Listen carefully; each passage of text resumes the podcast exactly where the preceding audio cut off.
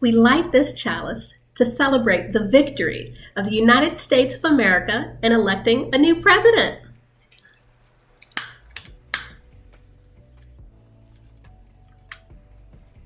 Yay! a president that is not as sociopathic, narcissistic, misogynist, bullying, and egotistical as the one we've endured the last four years. We celebrate a more compassionate leader in the White House. Is our president elect perfect? No. Are we perfect? No. Sometimes we forget we literally have three more fingers pointing back at ourselves when we point at others. That is something to think about. This victory is bittersweet to many. To the Green Party, who focuses their energy on four main pillars peace, ecology, social justice, and democracy. They believe all human beings must be allowed a say in decisions that affect their lives. No one should be subject to the will of another. The voice of the Green Party has been crushed and mistreated under the weight of our unfortunate two party system. This victory is also bittersweet to libertarians.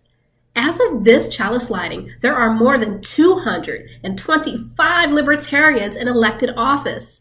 They, thankfully, have some representation in our political system, but they are still shut out. Their voices largely unheard and beat down by both Democrats and Republicans.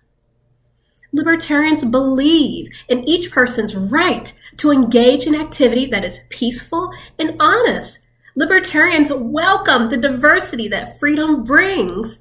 The world libertarians seek to build is one where individuals are free to follow their own dreams in their own ways without interference from government or any authoritarian power. Let's remember the Green Party, libertarians, and the other political parties whose voices are drowned, heads forced back underwater every time they fight to push themselves to the surface for air.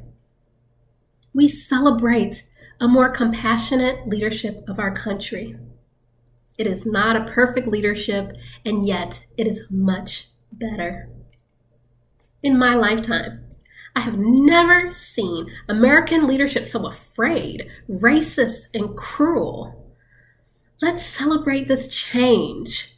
This change in leadership will save lives. This change in leadership will bring many separated families and children together again. This change in leadership will provide some relief for the unemployed, ill, and suffering. There is so much more work to do, yet there is so much to be grateful for.